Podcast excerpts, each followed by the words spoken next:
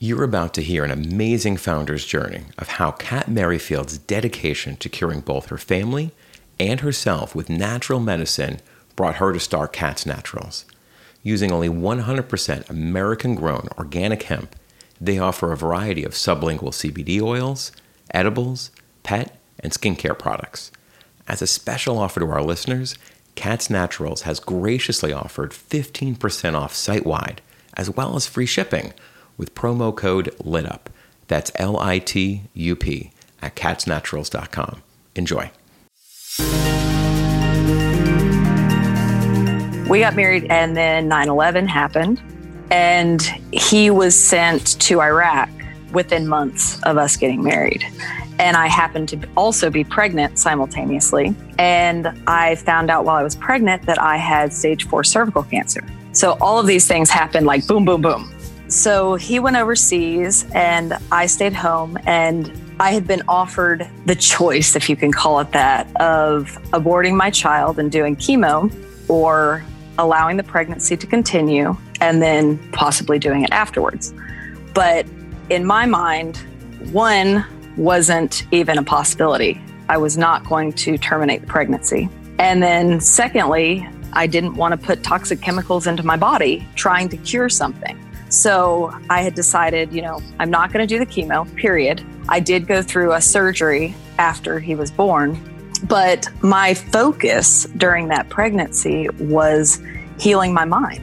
And that kind of came from the, the education I was going through at the same time, where I was learning that from a holistic approach, disease isn't just nestled in the body, it's a response to possible traumas or, you know, mental development that's then been trapped inside your body and needs to come out. And this is your last warning sign, you know, when your body says, we're done.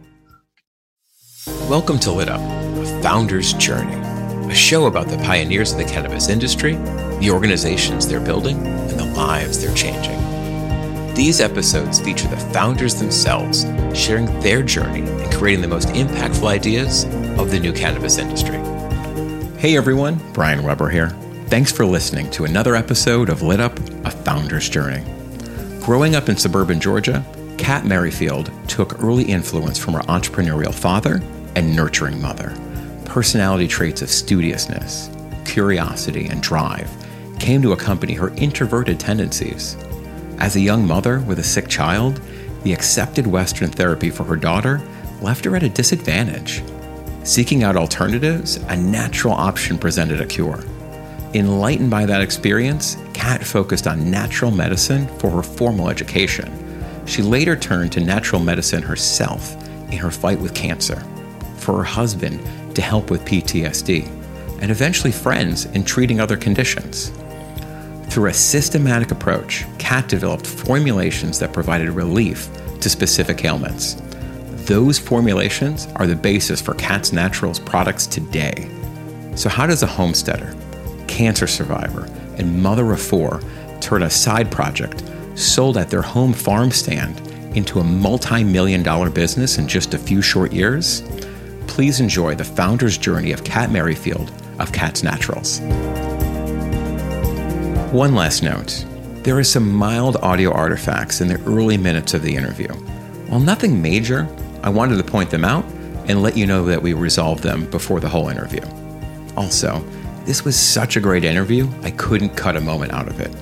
For those who want to take this in two parts, the business building part transitions around the 50 minute mark. Enjoy. Kat, thanks for joining today. I really appreciate having you on. Thanks for joining us. Where in the world are you at today? I am in a little town called Dunlap, Tennessee. Yes. It's a beautiful little valley in the middle of nowhere. You're the founder of Kats Naturals. Could you tell us a little bit about your company?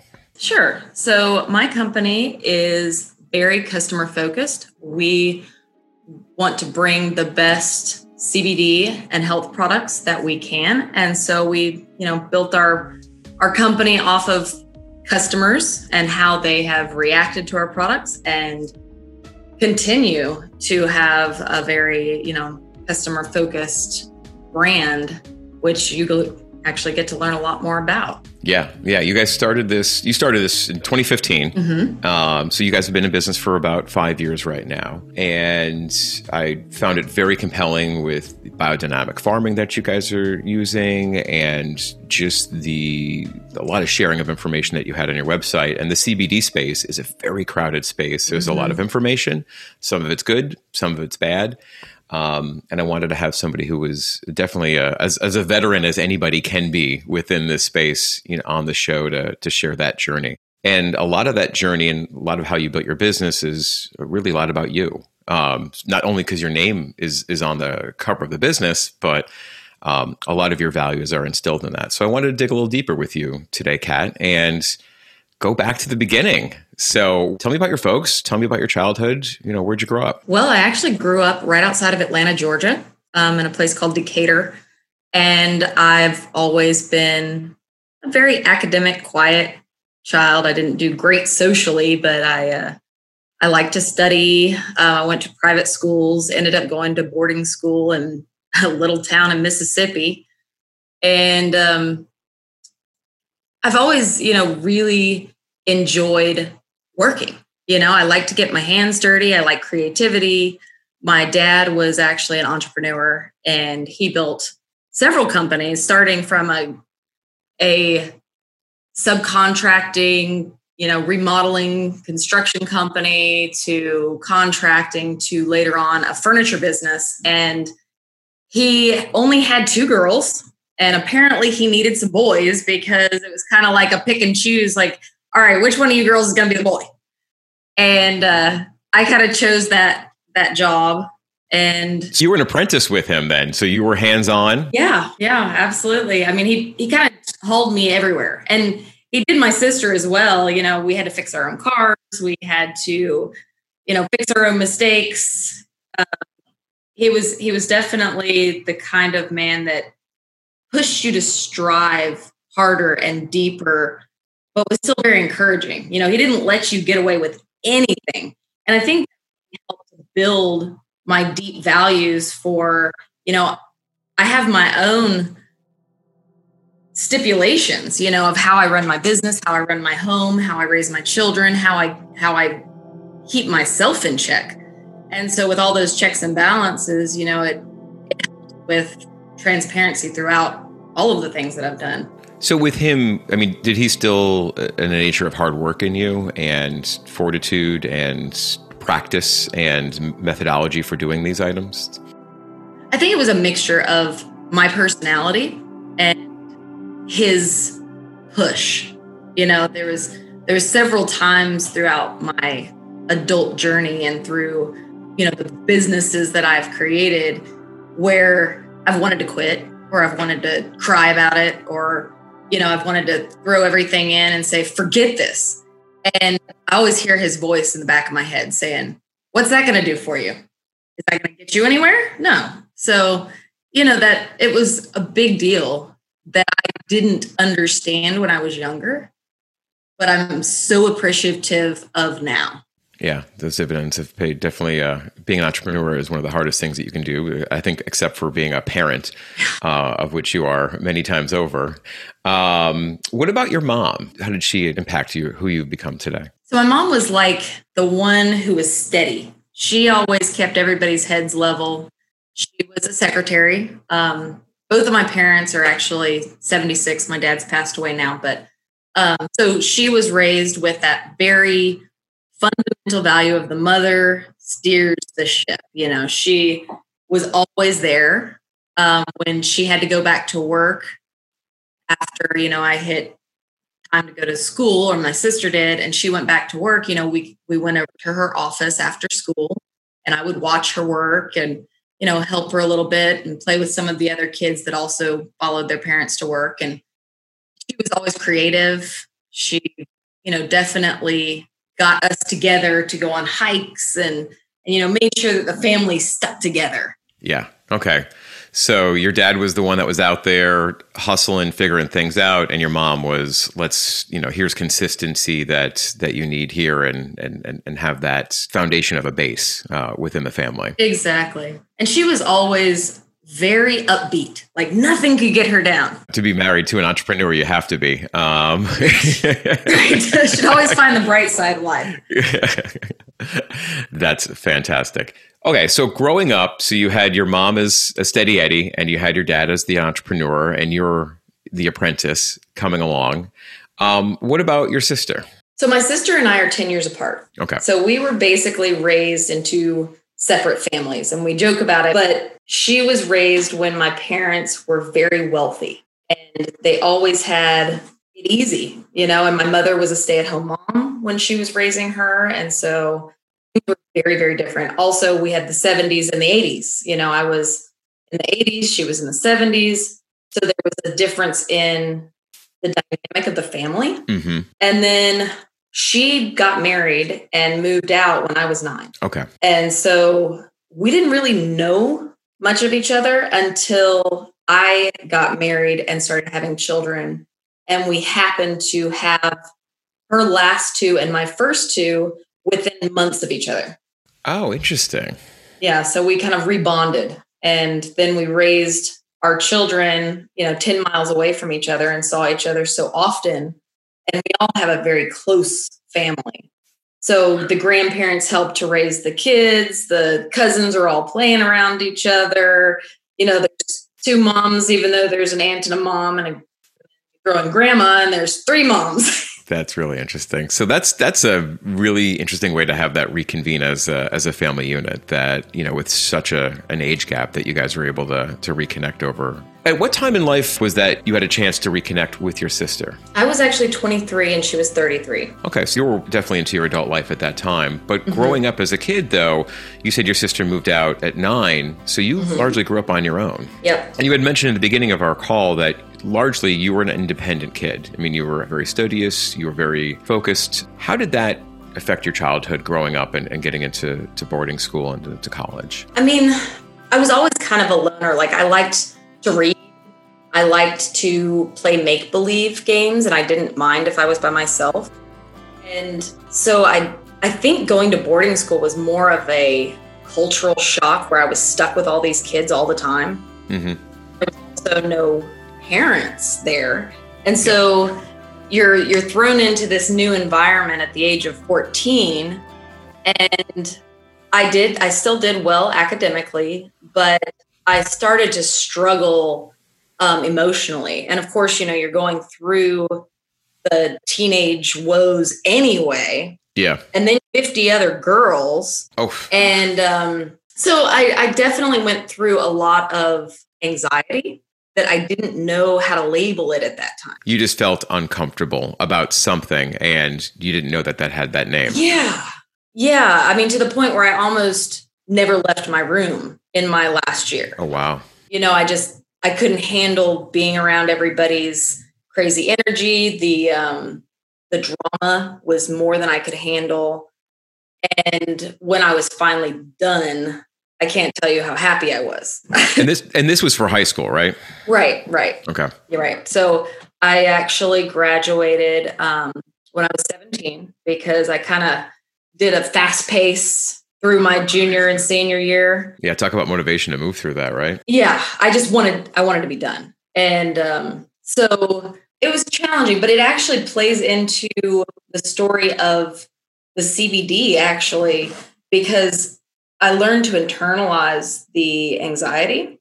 And then as I started to get older and, you know, I got married and I had children, and it just became a background noise where I didn't think about the fact that I was anxious. I just knew I didn't really enjoy people. Okay, so this is th- without a proper treatment. Right. This really affected who you became. Yes. That you didn't either have a therapeutic way to deal with these feelings that you had, and not even just treating the symptom, but you didn't seek out counseling or any other ways to deal with this either. Right. So you had lived your entire life all through becoming an adult, you know, with this with this anxiety around, especially later on in life, and um, needed some kind of treatment there. Right. When did you start searching out like I'm kind of over this?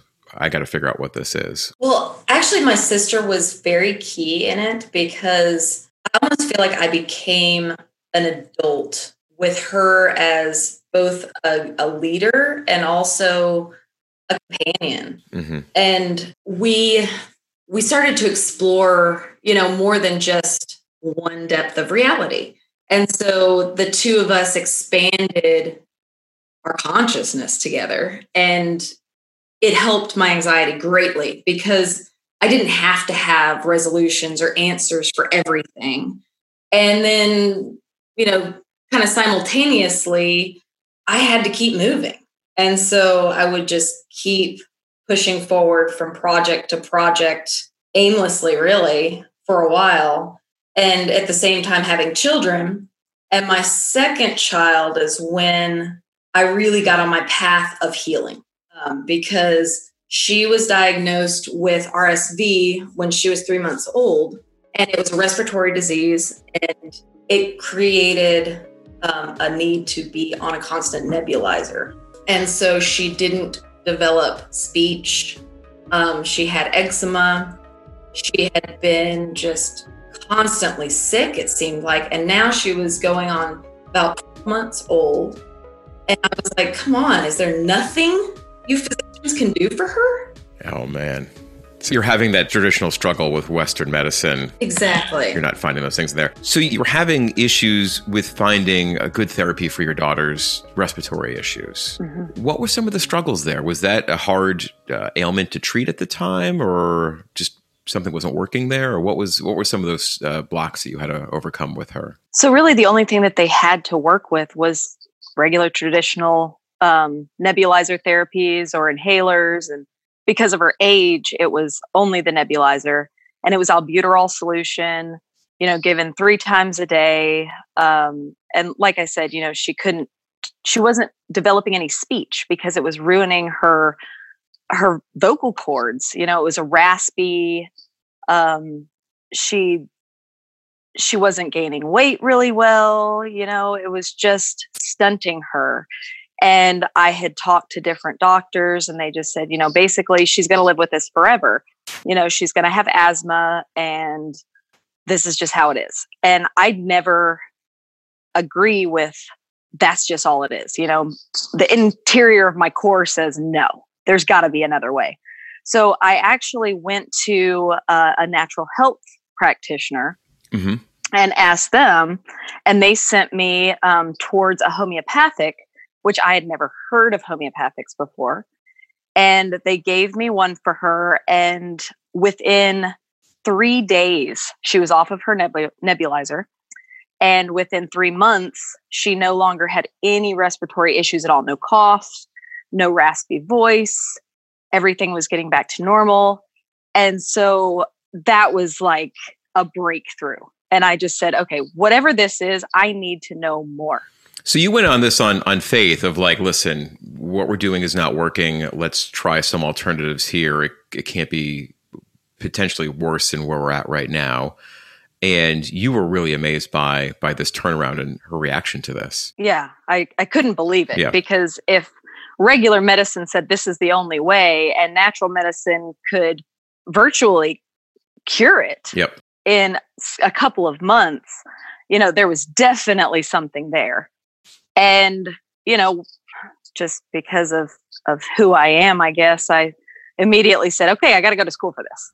Because i need to know everything there is about it um, because i've got other kids. Yeah before before giving this to your daughter what was some of the research that you did in some of the medicines? And like or was it just like on faith and you're like you know what? Let's give this a shot. It was really just on faith because i didn't i was young you know i was only 22 years old um, my parents were traditional medicine type people and and even though we were healthy you know we always grew up eating well and and we took our vitamins but that was about where it ended you know so they didn't have anything vitamins and not like you know natural plants from the soil but things that that come in bottles right those kind of vitamins oh yeah like flintstone yeah, I took my Flintstone vitamins. yeah, I, I, had my Flintstones too. So, uh, so we grew up on that. But this really just opened up your eyes to something that's new just from the empirical evidence of like my daughter is healthy again and this has solved so many other problems that are there.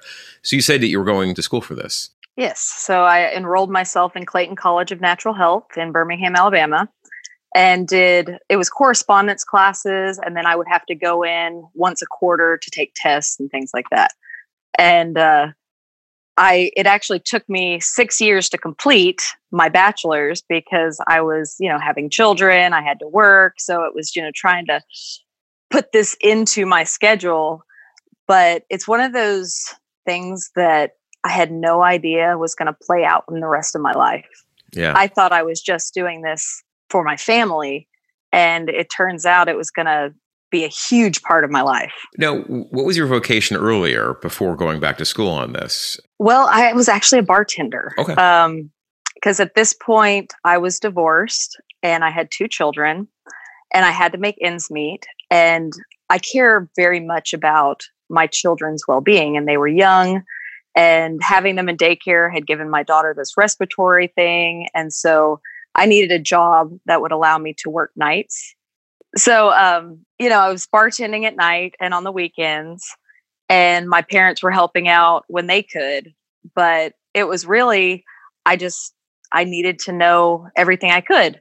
And I also had an associate's degree in medical transcription, which didn't work out because I'm a terrible typist. so I could never get a job. Okay, well, uh, we know our strengths and talents going into these things. So there was some kind of medical curiosity, though, prior to this uh, and getting into this, but uh, not typing, though. Stay away from typing. right. Stay away Um, from typing. Okay, so you're a full time mom, which is the Mhm. hardest thing ever, and then you are bartending to pay the rent, keep the keep everyone clothes and food and all those other good things, Mhm. and now you're going to school through correspondence school for for natural medicine. What was the focus of your undergraduate degree there? It was actually um, natural health and nutrition. Okay. Was my bachelor, and then I did go on to get an emphasis in homeopathy because homeopathy is such a intricate science that unlike herbal medicine, it really needed a specialty focus. Could you explain a little bit more about that to people who are not familiar with that? Like, what is homeopathy? So homeopathy is basically a principle of like cures like. So they oftentimes take toxic natural substances like mercury or arsenic and then they dilute them a hundred thousand times or more until only the basic energy is left and then whatever that toxic substance would cause in the body it will also cure on an energetic level so if arsenic would cause vomiting and diarrhea and headaches and seizure, then once it's been diluted, you can use that to once again cure those particular ailments. Interesting. Interesting. How does one get experiments on this? Oh well, after you know going to school, you usually either need to use a practitioner or really be willing to do extensive experimentation. I can imagine a lot of people come to you for accidental mercury exposure if you've ever listened to S Town Yeah. um, by by accident, and you're like, you know, how do we how do we cure all these items? So that is a very interesting focus. But obviously, you dived into this. hmm And I did that because my daughter had initially been cured from a homeopathic. Mhm. Actually, it was arsenicum, which is the arsenic one. Okay, so you're progressing. You're working as a bartender. You're uh, working through your school here. Give us a sense of time on this. What year is this about? So at this point, I am just having my fourth child. It's 2006. Okay, So I graduated two weeks before she was born. good timing. Yes, I was going to do that. It was my goal. this needs to end. Both of these things need to Yes. end soon. So you're still living in Decatur at the time, right? I was actually in Conyers. My husband, because I got remarried Mhm. while I was in school, and he was in the military. Mhm. And so we moved to Virginia. We lived there for three years, and then we had moved back to my home of record. But my folks had moved a little bit further outside of Atlanta. So we were now one town further than Decatur called Conyers. And we had settled there. And uh, yeah, that was that was about the timeline. Okay. And now I read in one of uh, the articles that you had on you is that y- your husband was was suffering from some PTSD. Yes. Mhm. Was that the next chapter in in continuation of of your focus on on natural medicines? Yes, because um, right after we got married, actually. So we got married, and then 9 11 happened. And he was sent to Iraq um, within months of us getting married. Mm. And I happened to also be pregnant simultaneously. And I found out while I was pregnant that I had stage four cervical cancer. So all of these things happened like boom, boom, boom. Wow. Yeah. Um, so he went overseas and I stayed home and I had been offered the the choice, if you can call it that, of aborting my child than doing chemo or allowing the pregnancy to continue and then possibly doing it afterwards. But in my mind, one wasn't even a possibility.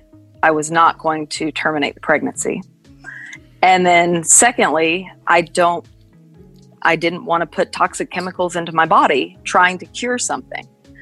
So I had decided, you know, I'm not going to do the chemo, period. I did go through a surgery after he was born, but my focus during that pregnancy was healing my mind. And that kind of came from the, the education I was going through at the same time, where I was learning that from a holistic approach, disease isn't just nestled in the body, it's a response to possible traumas or, you know, mental development that's then been trapped inside your body and needs to come out. And this is your last warning sign you know, when your body says we're done. The belief that they were training you on there is that these ailments are possibly energy that's within your body that is a, a, negative energy and it's coming out. The cancer, the ailment, whatever it is, is a symptom of, of some of that some of that negative energy that you have there. Just to sum up negative energy and just uh, exactly for lack of a technical term with that. So, how far along were you when you were diagnosed with stage four cervical cancer? I was three months along. Okay, so very early on in the pregnancy. Mm-hmm. So for the next six months, what are you doing throughout that time? And you said you're focusing on your mental state, but like, what are some of the things that you're doing throughout that throughout that time? I took up yoga and meditation, and very rigorous nutrition. So I was doing a lot of juicing.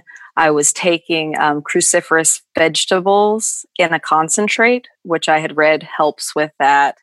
Um, I was taking some supplements um, some B supplements, some magnesium supplements. But more than anything, I was really trying to focus down and learn more about where this particular cancer, because, you know, being that it was nestled in the cervix, it was sexually related.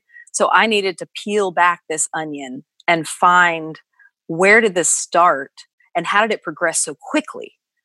Because, the, you know, I had had a, a child four years before that. So they hadn't caught it then. So I progressed very, very quickly. Yes, within the last four years um, that originated then. Exactly. So what did you uncover then?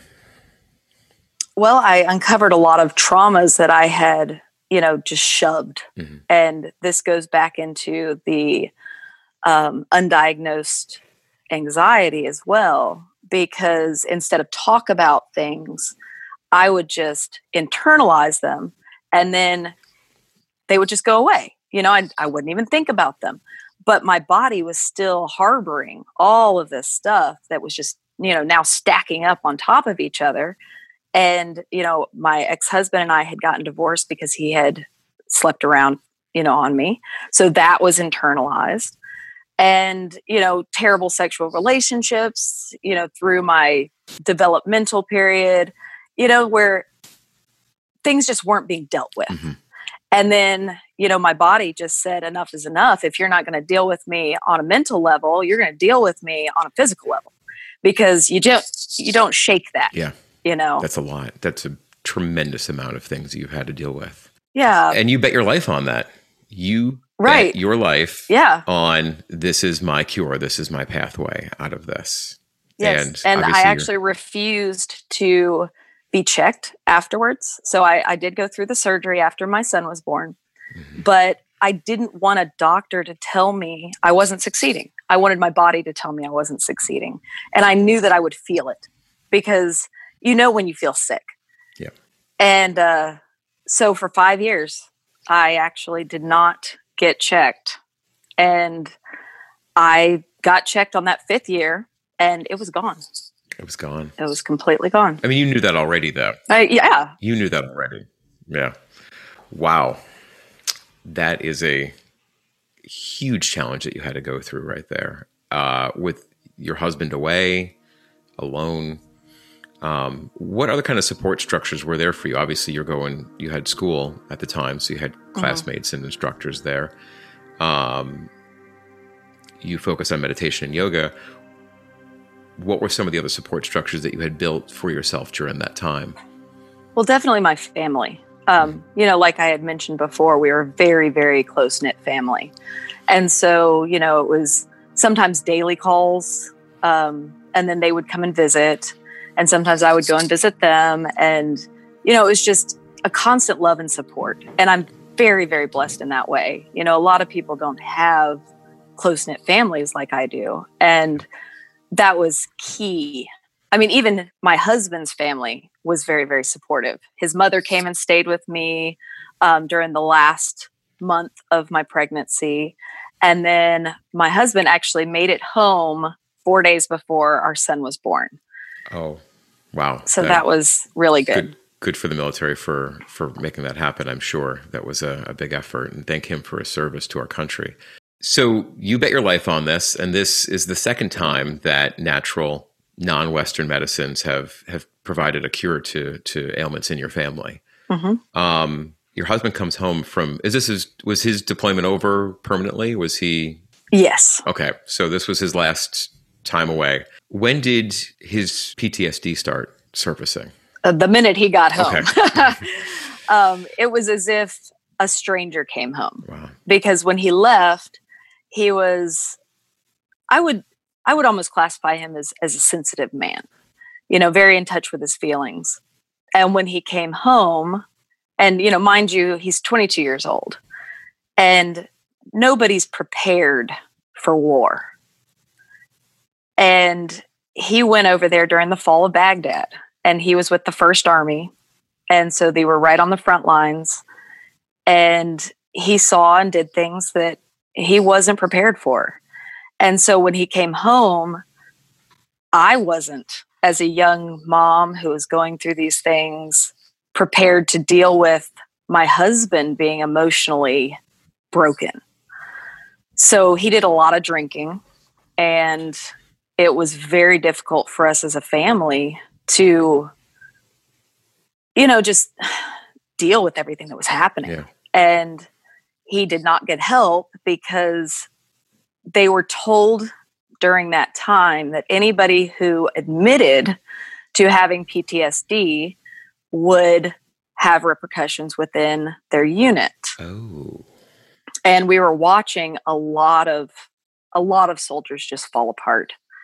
Families crumble and we didn't want to be those people you know? You turn to substance abuse there's abuse these things show themselves in, mm-hmm. in many different forms. Mm-hmm. that's that's a real shame that that wasn't supported from from within the organization from within the military.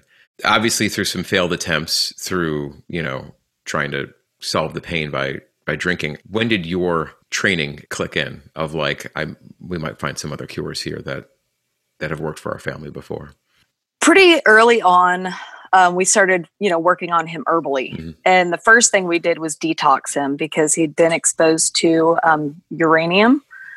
And so we started detoxing him, and that helped a little bit, not his emotions, but at least his physical person. And then we started going through some different herbal treatments for, you know, just stress, different teas, um, helping him get back into a good diet.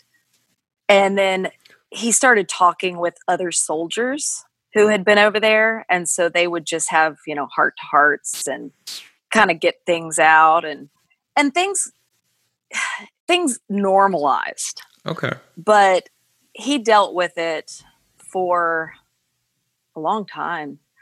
He was redeployed 6 years later after he was out of active duty. He was called back and went back overseas for the rebuilding of Iraq.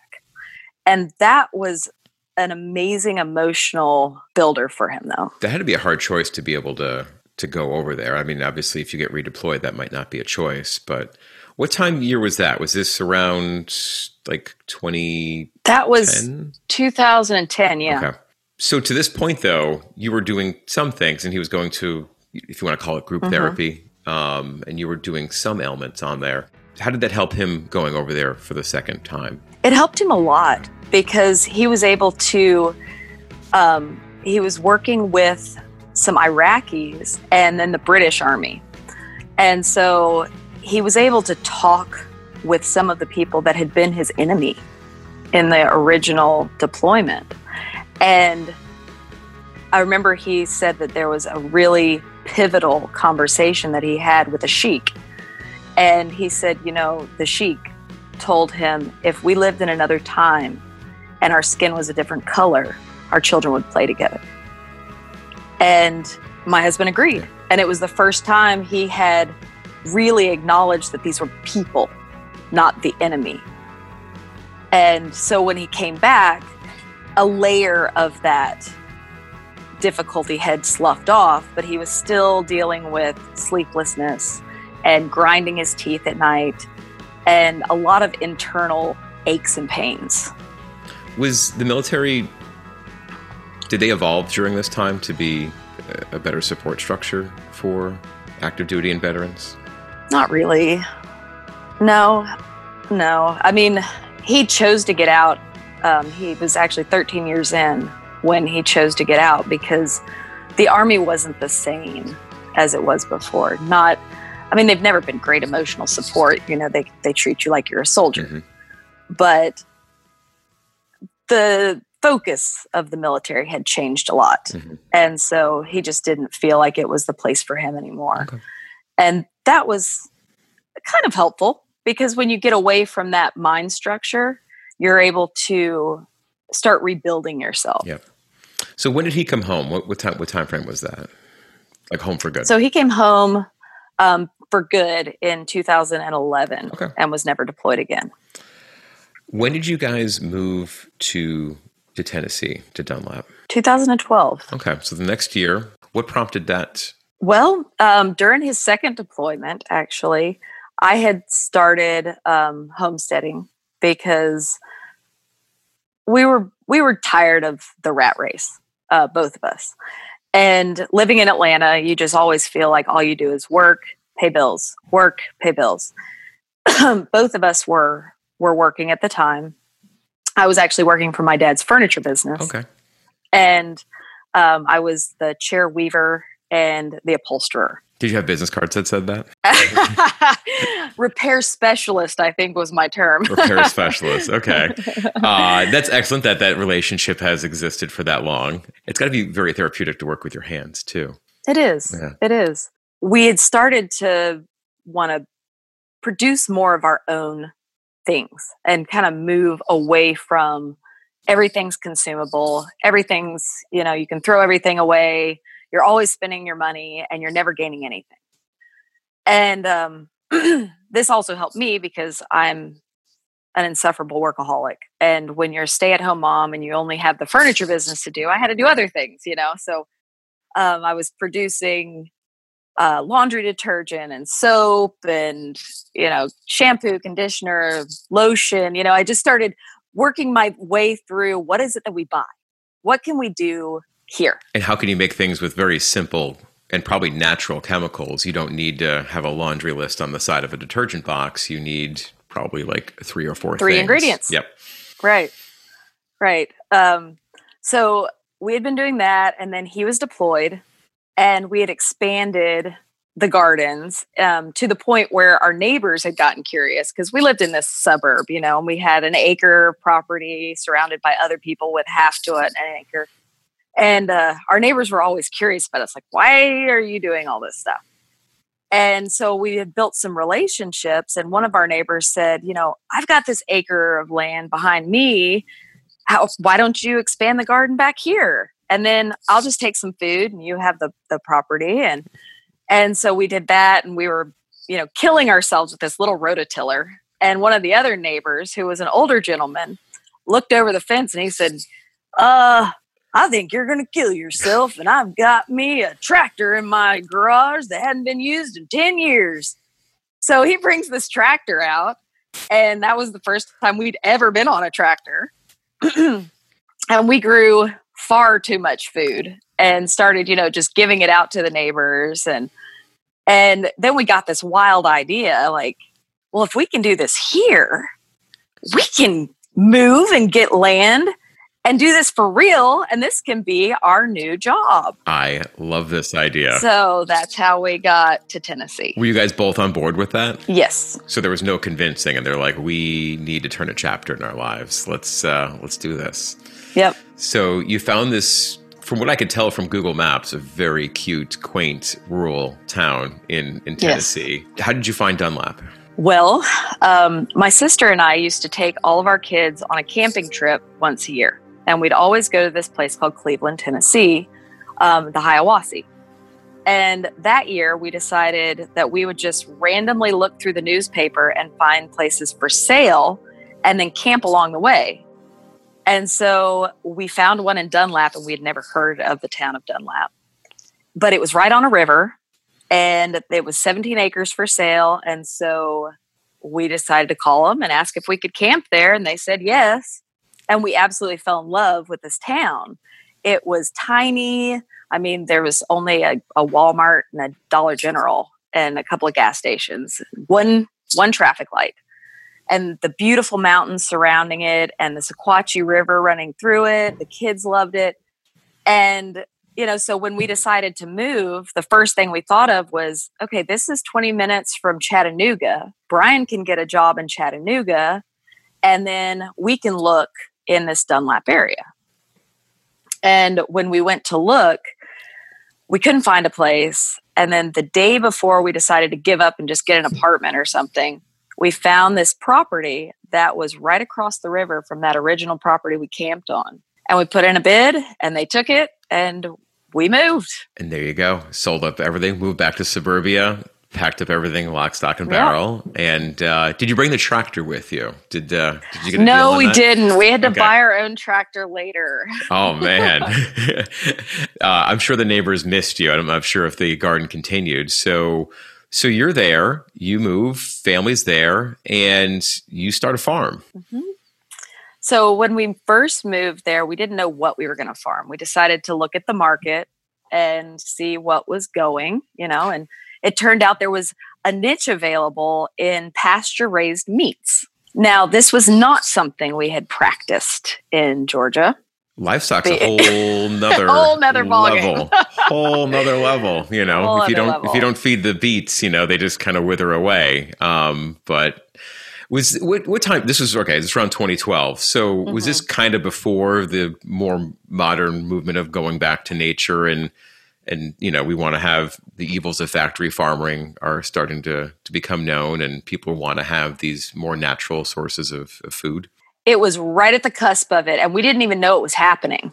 Um, you know we didn't know until we got here and we found several families that had simultaneously had the same idea like let's get out of the cities and we all ended up in the sequatchie valley. And there was about six different families and so we all kind of rallied around each other as we made mistakes because that's all we did was make mistakes. Very different to your boarding school days where you kept to yourself. You are now reaching out, building a community, and learning throughout all this as, as together. And it's oh, cool to make mistakes. Mistakes are fine because that means you're trying something new. Yes. Was, was that a mindset that you had going into this? Did your mother's positive influence come through here? Yeah, and a lot of hard headedness on both my husband and I's part. Um, and great kids because our kids were age six to 14 at that oh, time. Perfect helper age. Yeah, and they had all been excited about this move, you know, because they'd been working in the gardens and it was a family choice. Like we had all said, this is what we want to do. And as an added element, we're going to build a concentric yurt and we're going to live off grid too. You built a yurt? We did. So there was no there was no house on the land. You had to build your own structure to live in as well. Well, there was a house. We were lucky okay. because we bought a piece of property that had like a, a trailer. And it was a nice trailer, so it wasn't even uncomfortable. And my sister and her husband and her three kids moved with us. So we had 11 people in this double wide, which is a whole that's tight. Interesting dynamic.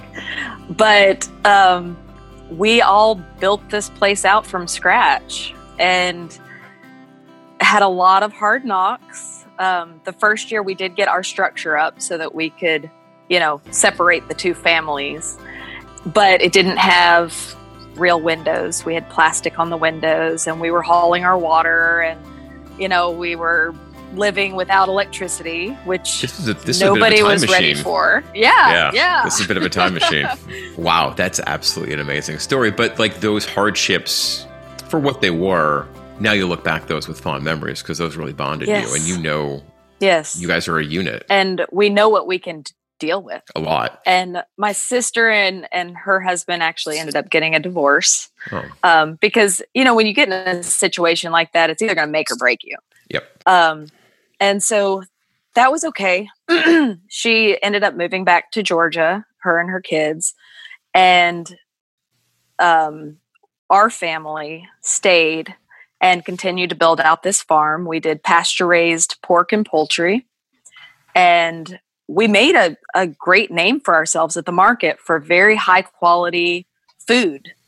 So these weren't show pigs, but like you built a name of like I don't have any experience in this, but we're going to do something so good that we're gonna we're gonna have a great reputation with us. Yes, and we invited people to our farm because it was really important to me to continue to teach people how to live however you wanted. I I'm very opposed to the slave mentality. I don't think anybody should say the words I have to. Everything's a choice. And so we would invite people out for Butcher Day and, you know, let them see where their food was coming from. And, you know, we would invite them out to visit the pigs, come for feeding day, um, watch us while we build the yurt, help us build the yurt, you know, learn about all these things with us. How did, how many vegans did you make uh, during Butcher Day? Not very many. Okay. Not very many. Okay. Because of of the way we did it it was a hands-on experience yes but from start to finish you could see that there was respect there you know between the animals and the harvest period because we didn't call it butcher day we called it harvesting because it does make people feel better. Everyone except the pig but yes i get it.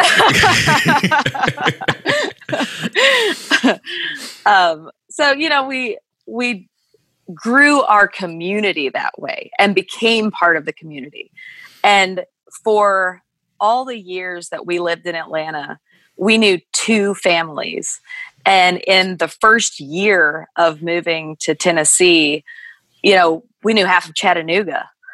And it was it was that building experience and just a friendly environment where everybody could learn together. And like you said, you know, it was that back to earth movement that was happening again. And so people were very receptive. Um, the the Weston Price Foundation was really big into the the pastured meats. Not familiar with that organization. Um, they believe in eating whole foods. So eating the fat from all of the meats, eating, you know, real butter, drinking whole milk, and that that helps with the dental and like these were the things that humans of these are the things that humans evolved with throughout right. our history as being human beings and these are things that we should be incorporating into our lives now because right. and not all these chemicals that we have now so this fit very well with a lot of your belief systems and yes. that you've grown into over the years um, it gave you a community to be a part of mm-hmm and satisfied your thirst for knowledge and, and mm-hmm. purpose as well. So, were you happy during this time, even with the plastic windows and no electricity? Very much so. I mean, it was tumultuous for sure. Mm-hmm. Um, we definitely had our ups and downs, and you know, we had children in different age ranges coming to different consciousnesses. You know, mm-hmm. so not everybody was always enjoying themselves. And I had plenty of times when I was sitting on a hillside crying my eyes out while pigs were running everywhere. Um, but through all of it, none of us wanted to turn back.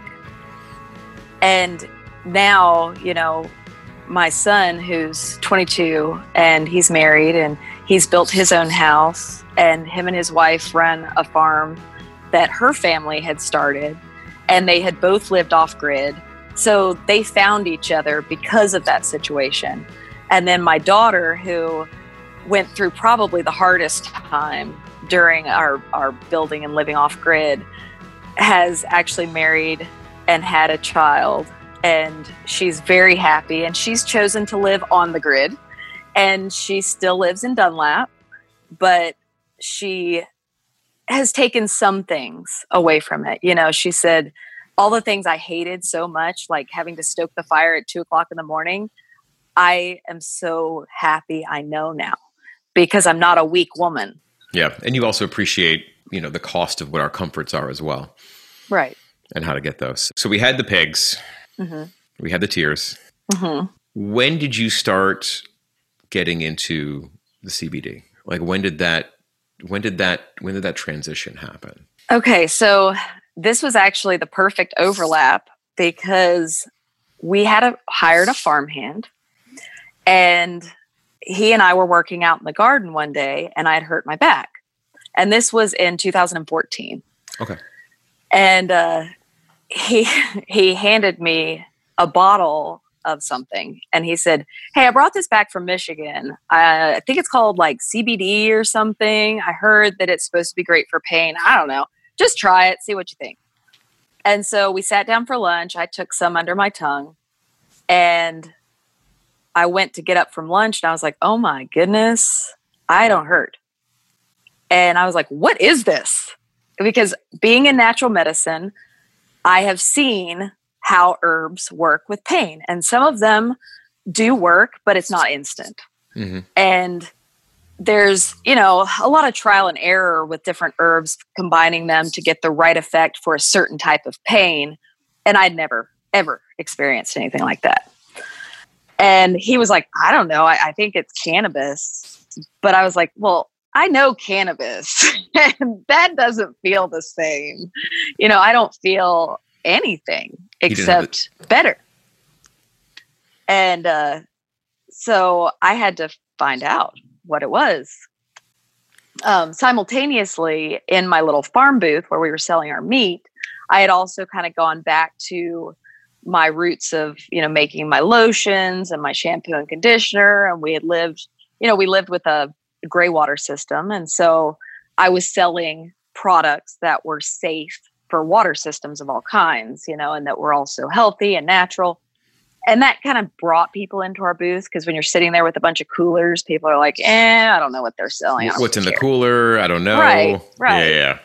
But you could have some consumer goods that are packaged and look nice to be on there and kind of sell other things besides just the meat. Right. Um, so, you know, I'm I'm trying to research about this CBD. So the first thing I do is call the number on the back of the bottle. And I get this call service where they're like, well, you can order it, but we can't answer your questions. And so I was like, well, who do I ask then if the own company can't tell me what exactly this is? And so I go online and I start trying to find anybody who sells this stuff. And at the time, there was maybe 10 companies. And what year was this again? This was 2014. Okay, so this this is very timely for the first farm bill. Yes. And so I find a few companies and I just started contacting them. And most of them were like, "Well, you can wholesale for us, but we don't really teach you anything." And so I, you know, I was like, "Well, somebody tell me what is this?" And they were like, "Well, it's called cannabidiol." And I was like, "Well, what is it?" They're like, well, it's just CBD, you know, like it comes from cannabis. Like, duh. I was like, okay, you're you're not telling me anything here. um, so I finally get in touch with a European company. They're um, over in Denmark, and they've been growing and selling hemp products for years and years. And uh, they agreed. They had to do a background check on me and make sure that I had what it took to learn from them. But after a six week period, they finally called and said, you know, we confirm we will teach you in exchange for you importing our raw materials. And we'll teach you how to formulate with it. and then you know we'll have this contract you'll be importing and and we'll be teaching you and so we did that for the first year and i didn't like nobody could really tell what exactly cbd did. So it was all trial and error. So i decided to use my farm booth as a little clinical trial area. Did some of the laws at the time like what did that look like bring that into the country selling it? Was there a disclaimer somewhere? Like you know like you you seem like someone who wants to educate people and not just being like try it we're not sure what it is but it works you know but like you seem like someone who's going to want to have some kind of information out there of like let us know what you think here but uh you know proceed with caution Yes. if you will Yes. And so the main thing for me was, you know, my husband was in the military. And so I knew that other people like him couldn't have THC in their system. I didn't want anything that was going to be a failed drug test. So um, that was a big stipulation. So when we were going through the different raw goods and they were teaching me about all the different, like crude oil and um, what the difference between a full spectrum and an isolate and things like that. I originally chose to formulate with the isolate because I didn't want people to fail a test. And um, it was also really important to me to know, you know, where was this coming from? So they taught me about the different plant strains and they taught me about the extraction methods. And so I chose, I wanted a CO2 extraction method because, you know, I didn't want any outside chemicals to possibly be in these formulas.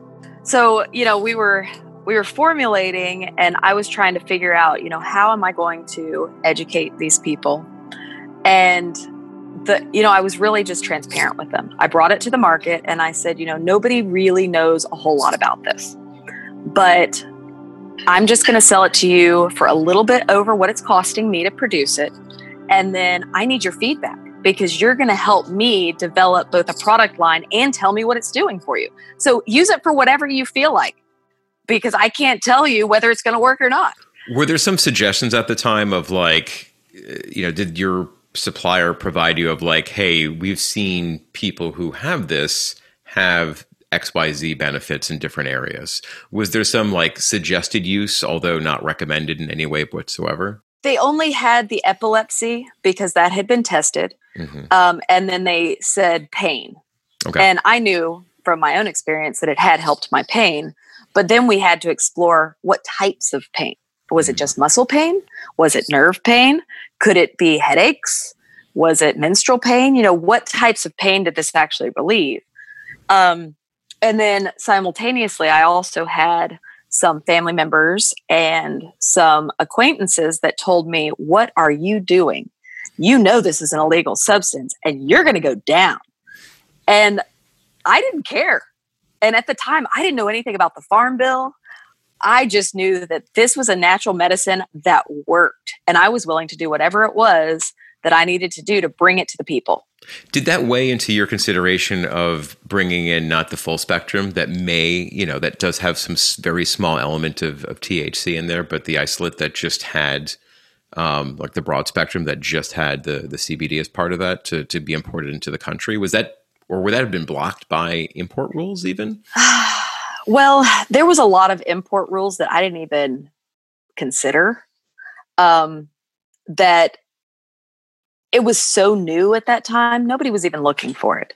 So, you know, what I was bringing over had no THC, it had no smell. It actually kind of looked like cocaine. I mean, when I first got my isolate, I was like, whoa, if that had been stopped, Yeah.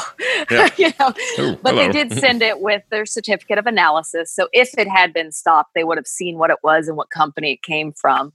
And um, also, you know, I'm in the South, and people in the South do not think highly of cannabis.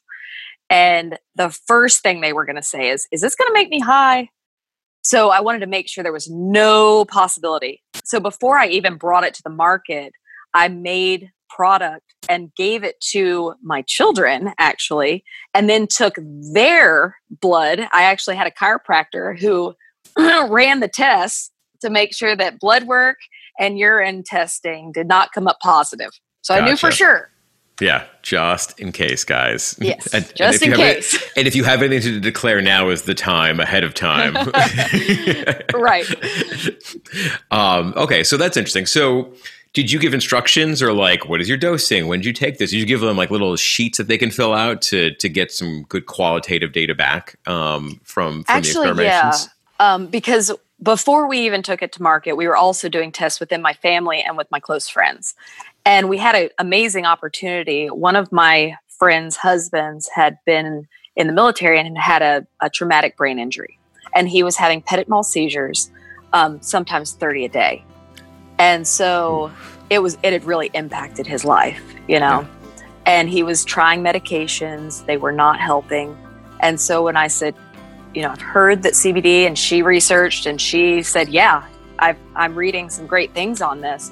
And so we were able to bring our concentration and then dosage really pinpointed on him because we started out with like a 300 milligram concentration and tried, you know, one drop at a time. It really didn't have a lot of effect. And when he got to a full dropper full, it did have an effect, but he said, you know, this is kind of messing my stomach up. There's just a lot of oil I'm taking during the day because now I'm up to four or five times taking this because it does stop it, but this is too much. So we went up in concentration and, you know, went through the whole thing again. And when we hit a 1500 concentration, which is a 50 milligrams per milliliter, he was able to only take three drops and stop the seizures. And no stomach issues as well no stomach issues because there wasn't, I mean, that's not much oil. Even yeah. if he was taking that five or six times a day, that's still not even a full milliliter. Mm-hmm. Um, so that was like the sweet spot. And so we deemed that our heal because that was the effect it seemed to have on people. I like that. And then we did have a 300 milligram concentration because when we were trying it in our family, my husband had a very relaxing um, experience with it. And it really helped him to relax with that PTSD. And uh, so we deemed that one relax. I like where the naming came from. yeah. So we we found our different things. Um, and then we we brought five products to market originally. What were the original uh, what were the original five? So it was relax, metabolize, which was a 500 milligram that had essential oils that helped with your energy. And we found that it really helped with um, people's appetites and things like that. And then we had Heal, and we had a skin serum that was just a topical, and then I had a um, a cream that was a, a topical cream for muscles. So what did that feedback loop look like? So you're selling this stuff, you have some of your, you know, friends and family feedback as you develop your formulations for all these. What did that initial sales look like? What do those feedback loops look like? You know, who designed the graphics for all this? Was it called Kat's Naturals from the beginning? It was called Kat's Naturals because that was my original um, little product line that I had played around with when I was younger and used to just the detergent and the yeah, shampoo yeah. those were also called Kat's Naturals, the yeah, OG stuff. Okay. Exactly. And so we used that original logo, which looked like two leaves coming up, which now we still have on our logo. Yep. So you kept that um, going. And it was it was green and it was a home printer. It was terrible. Terrible. I mean, if the if the oil would get on it, it would melt, you know. So we had to take really, really good care of these bottles. yeah, very, very fine, careful. Um, so what was the feedback within the community at that point then? So like you're sending this stuff out, you're obviously seeing some results through all this. How did that kind of keep rolling and evolving? It was actually staggering. Um, the stuff that people came back and told us blew our minds.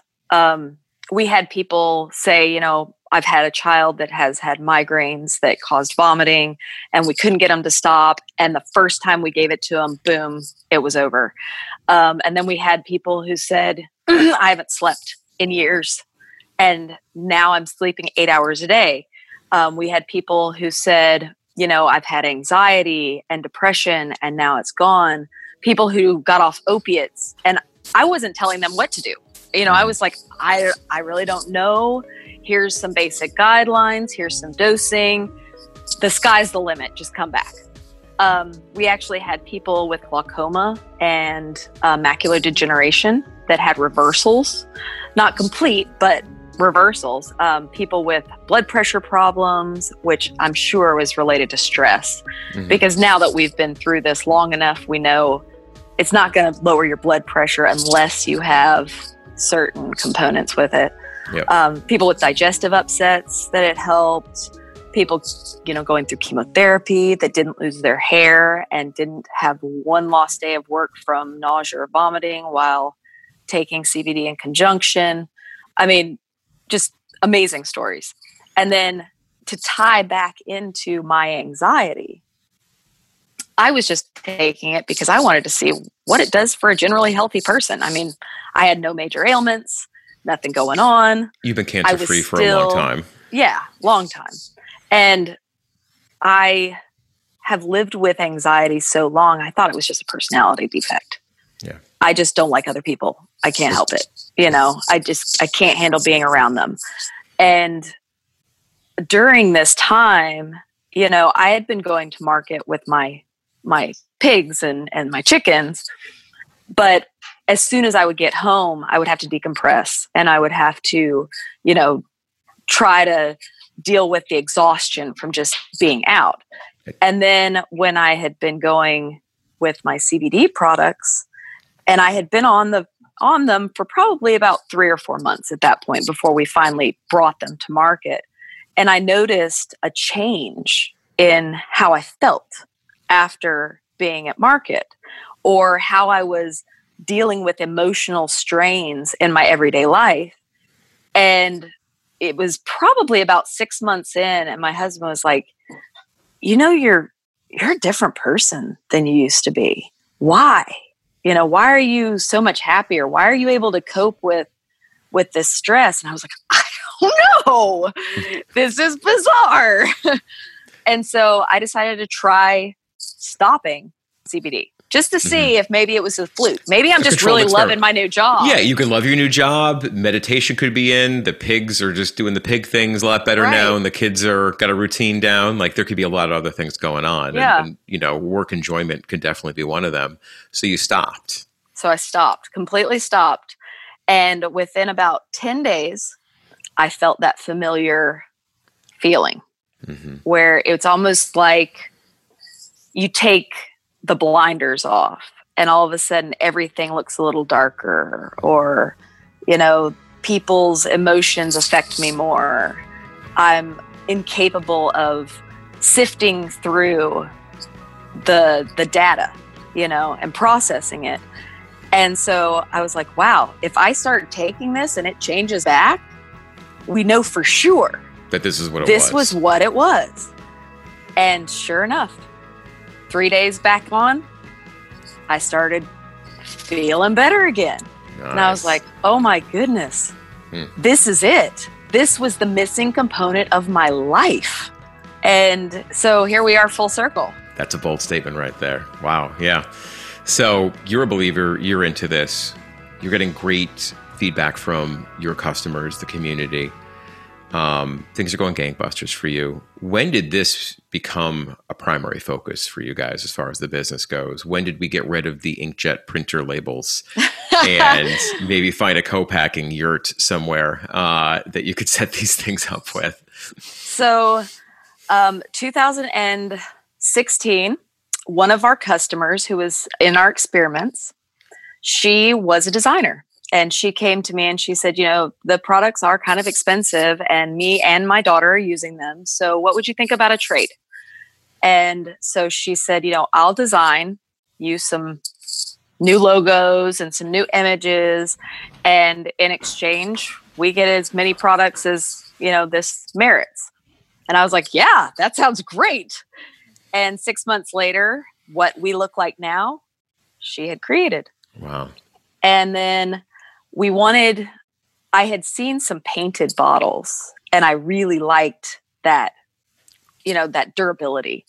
And I had you know found that company in Chattanooga and it turned out that he was an amazing company that helps people who um, are, live in in economic suppressed area, um, helps minorities, and we also did a trade because you know I'm I'm bootstrapping it. I, yeah, I took three thousand dollars and started this company. You know, so we um, we made a deal, and he printed our first five hundred of every bottle, and I had these bottles everywhere in my house. You know, all of a sudden I'm in a warehouse. yeah. find a room. I mean, you got four kids, so there's not much, you know, and you're in a home. So there's six people living there and there's not much place to expand. So right. find a find a closet, find something. Let's get it going. Yep. So we actually turned the original house on the property into our warehouse and office space. Okay. And then in 2017, um, a couple of guys in Chattanooga found us and said, Hey, we want to grow your business. We want to go in with you.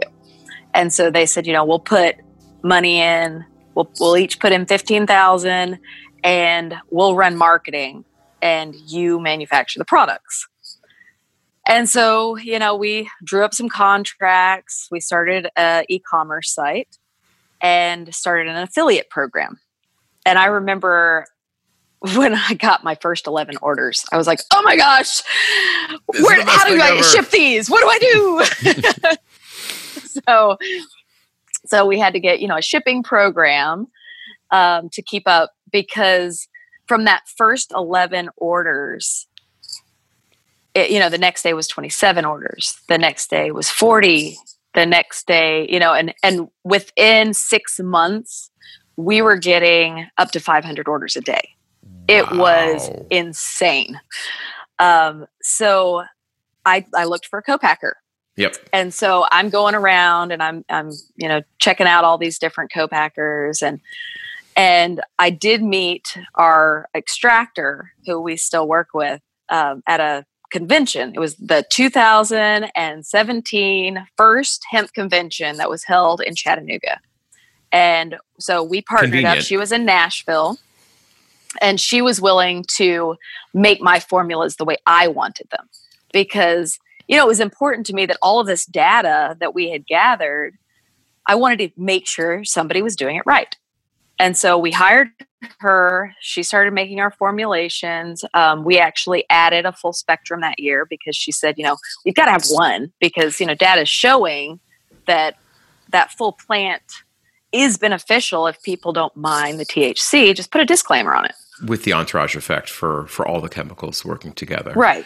Did that relationship end with the Dutch company? Yes. Okay. Yes. So because at I, this point, you know, it was legal here. There was enough farmers growing in the US, you know, between the farm bill in 2014 and then here we are fast forward to 2017 and, you know, we met several farmers that were in Tennessee, as well as some in Colorado and a company in uh, California mm-hmm. that we did business with. Okay. Um, so, yeah, we had all American grown at that point. And how does this relationship then kick off? So it's your formulations, your mm-hmm. kind of IP, if you will, in your head, and mm-hmm. they're contracting out to different farms, growing it. They're doing the processing of it in the way that you want, still using CO 2 mm-hmm. mm-hmm. um, and they're taking care of the packaging and all the logistical back of office items for. Well, no, they weren't doing guys. the packaging. Okay, so that was where we were looking for some co-packers and i had noticed just the conditions that the products were sitting in. They were in hot warehouses and that has a negative effect on cannabinoids. You know they mm-hmm. actually change. So you may have some cbd in there and then in a hot condition you're going to change that cannabinoid into something else or the thc is going to convert into cbn you know i wanted my formulas to stay pristine so i had no other choice but then to start a manufacturing plant so that's what i did if you can't find it, make it, right? Right. I love the, right. I love the entrepreneurial spirit on that one. So, how did that come about then? So, so we built our first manufacturing plant, and it was just two bottling machines. And I hired my first employees. I hired three people, and um, we we had built what we thought would hold us for at least a year, you know. And three months later, we had to double the building And, and three months again. after that, we decided to move to town because this was going to get really expensive. Yeah. So we rented a 9,000 square foot uh, facility with offices. We hired more people. And I think at that point, we were at about seven employees when we first moved to, to town.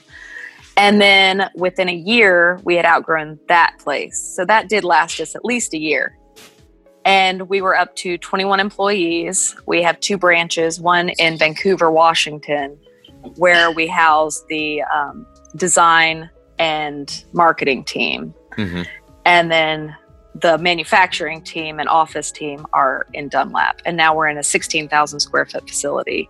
And we run nine machines and we have a full shipping and logistics department and our accountant and our accounts receivable and it's it's a family. I mean, my employees are amazing. Yeah, the town of Dunlap must love you guys. I mean, you created this little um, what is now a very growing, a very remarkable business there. So you must really love it too, because you seem very happy. I do love it. I mean, there's been some hard knocks for sure. Um, this story has definitely through, exemplified that. Yeah, and we've gone through a lot as a CBD company. Um, Curious. I mean, I have a background with you know e-commerce and POS and processing systems. Um, bef- you know, up until very recently, the name brand ones like Shopify and Square were not allowing processing no. for CBD. And That was quite recently. I think that was within like the last six months or so. Yeah. Yeah. Um, how many different e-commerce sites have you gotten kicked off of? How many different processing accounts have you got closed? Which I'm sure none of the, you know, some of the smaller of your items, but if you can't get business in the door. Yeah, that um, we've been through 15 credit wow. card processors. Um, luckily, only one site. We've had to rebuild it a couple of times um, for functionality as we've grown our companies because mm-hmm. we did open up like um, B2B business. And so we needed a wholesale ordering platform within it you know we run affiliates we run you know individuals that we're trying to do special discounts for like veterans and people who are disabled. Um, so we have all these different components but our credit card processing has been one of our biggest challenges. Um, yeah. and the last time we lost our processor during the Elavon shutdown um, we were down for six months and wow. if we hadn't squirreled away a lot of working capital, we would have had to close our doors. But um, our wholesalers wow. held us up, and you know we we pushed all of our e-commerce business. But then when we opened back up our e-commerce um, in, I guess it was November of this year or mm last year, um, we lost quite a few of our customers who just said, you know, I can't find a place nearby. I just got to move on. So it's it's been a challenge. It's been amazing, but yeah. we're still here. We're still kicking. and, and now we're fighting. And now we're fighting through COVID. Um, yeah, yeah. And as as we work through different, you know, life and logistical and especially health challenges as well. Did you solve some of the e-commerce problems by being able to have your products in a lot of markets around the country. I noticed yes. even here in New Jersey, there's a lot of very close places that have your products within there. Did that help? Yes, we were very glad that we had set that up because that was a debate um, with my original business partner because he said, you know, I, I don't want to go into wholesale. There's a whole logistics behind that, and we lose margin. And Longer and I said, terms. I think it's important because mm-hmm. we don't want all of our eggs in one basket. Um, and so I decided to do it since I was majority partner, and it actually paid off later on.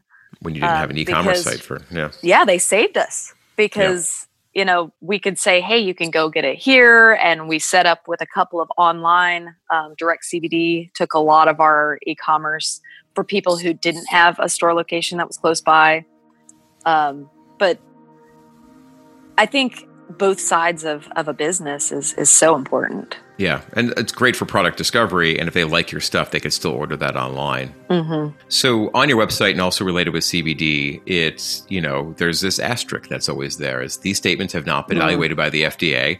This product is not intended to diagnose, treat, cure, prevent any disease. If you have a medical condition or take pharmaceutical drugs, please consult your physician before use. Keep out of reach of children. Store CBD products in a cool and dry place away from light. When do you think that statement is going to no longer need to be included? I don't know that it ever will. Um, even if we're deemed a supplement, we're still going to have to keep that disclaimer. Mm-hmm. Um, as a pharmaceutical, you wouldn't need that disclaimer, but then you may take us out of the reach of a lot of people or take the the entrepreneurial spirit away from CBD, which I feel like is such a major part of the cannabis plant. You know, people are passionate about it. And mm-hmm. if you take that passion away from it and give it to the pharmaceuticals so that we can take away that disclaimer, you're going to lose the heart behind it. Um, so even if we have to leave that, the fact that you know people like you and other interviewers, magazines, newspapers, um, you know, just individuals are spreading the word. I, I mean, it's it is truly night and day from 2014 until now, where nobody knew what it was and mm-hmm. they were afraid of it. To it's pretty much a household name, and most people can Google it and get more information that you even know what to do with. Exactly, and that's the problem. it, it is a is a huge flow of information. There's so many things we can get into now, but we've I wanted to share your story today, and I really think you did an exceptional job sharing that. So thank you for for doing that. I have two very quick closing questions for you. Okay. Are there any cannabis or non cannabis founders that you follow that inspire you? Actually, yes. So, like everybody else, Charlotte's Web, I just love their company. I mean, I've I've tried to do a lot of the things that they're doing, but also learning from some of their mistakes and things that I think I can improve on. And in return, they compete with us, which is quite an honor. Yeah. You know, I love I, it. I get it. Yeah. um, so so them and then a new company that i have really started to enjoy is another female uh, company called the garden society and they're mm-hmm. actually full cannabis out of california but i love the way they have such heart and they really tried to bring the thc into a, a user friendly easy low dose um, application so that people could find their proper dose, which is a lot of how we do it you know we believe in microdosing and and every individual being um, you know different mm-hmm. and and i think you know those two companies are are the ones i like the most and i think i would also say medterra because i really like their founder i think she's a great gal and i've i've had the opportunity to meet her and talk to her and and i, I like it well, maybe we'll see if we can get her on the show someday. That would so be cool. We love sharing the founder's journey, and I've really enjoyed our time today. As I said, how can people connect with with you uh, and Kat's Naturals in the future? Well, you can always come and visit us on our website at katsnaturals.com. And if you wanted to speak with me personally, um, you can always email me at kat, K A T, at katsnaturals.com. I still answer all of my own emails, and sometimes you just have to be a little patient, but I'm going to get to it. this turned out exceptionally well. Thank you for having me. Thanks for being here.